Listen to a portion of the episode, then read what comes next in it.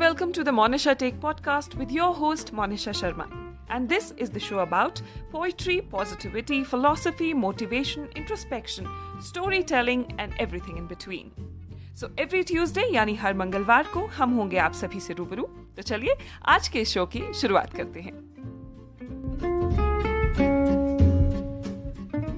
नमस्कार the Monisha take podcast के एक और एपिसोड में आप सभी का एक बार फिर स्वागत है तो कार्यक्रम की शुरुआत करने से पहले द मोनिशा टेक पॉडकास्ट के सभी श्रोताओं को महाशिवरात्रि की ढेर सारी शुभकामनाएँ। मैं उम्मीद और दुआ करूँगी कि ये शिवरात्रि और ये साल आप सभी की ज़िंदगी में ढेर सारी खुशियाँ लेकर आए।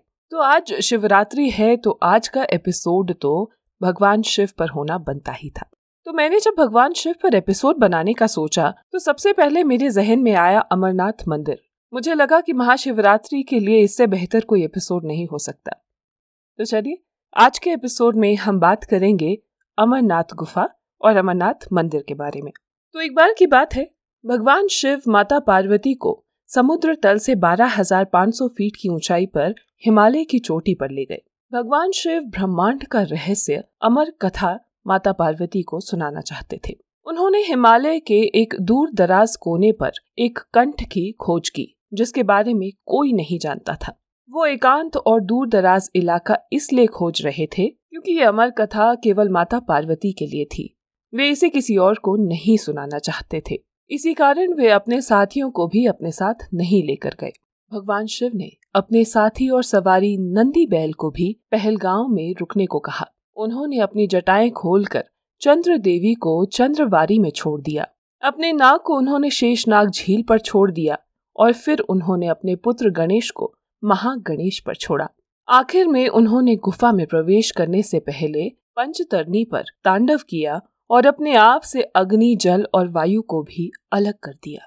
इसके बाद उन्होंने माता पार्वती के साथ गुफा में प्रवेश किया। जैसे ही उन्होंने माता पार्वती को पत्थर की एक पटिया पर बैठकर अमर कथा सुनाना खत्म किया, उनके समीप एक अंडे से एक कबूतर निकल आया। ऐसा कहा जाता है कि अमरनाथ कथा सुनने के बाद वो कबूतर भी अमर हो गया था। कहते हैं कि बर्फ़ की इन गुफाओं में श्रद्धालुओं को आज भी कबूतर दिखते हैं। अमरनाथ मंदिर 130 फीट की ऊंचाई पर एक बड़ी गुफा में स्थित एक बर्फ़ का मंदिर है। ये मंदिर एक विशाल शिवलिंग के रूप में है। श्रद्धालु हर साल यहाँ लंबा और दुर्गम रास्ता तय करते हैं ताकि वे इस गुफा और बर्फ़ के बने शिवलिंग की दर्शन कर सके।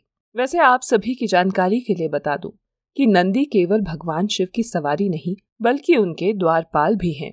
हर शिव मंदिर के बाहर आपको नंदी बैल की मूर्ति ज़रूर मिलेगी। भौगोलिक दृष्टि से, पहलगाम एक तरह से द्वार है, जहाँ से अमरनाथ यात्रा की शुरुआत होती है, और इसी द्वार पर भगवान शिव के द्वारपाल नंदी बैल भी विराजमान है।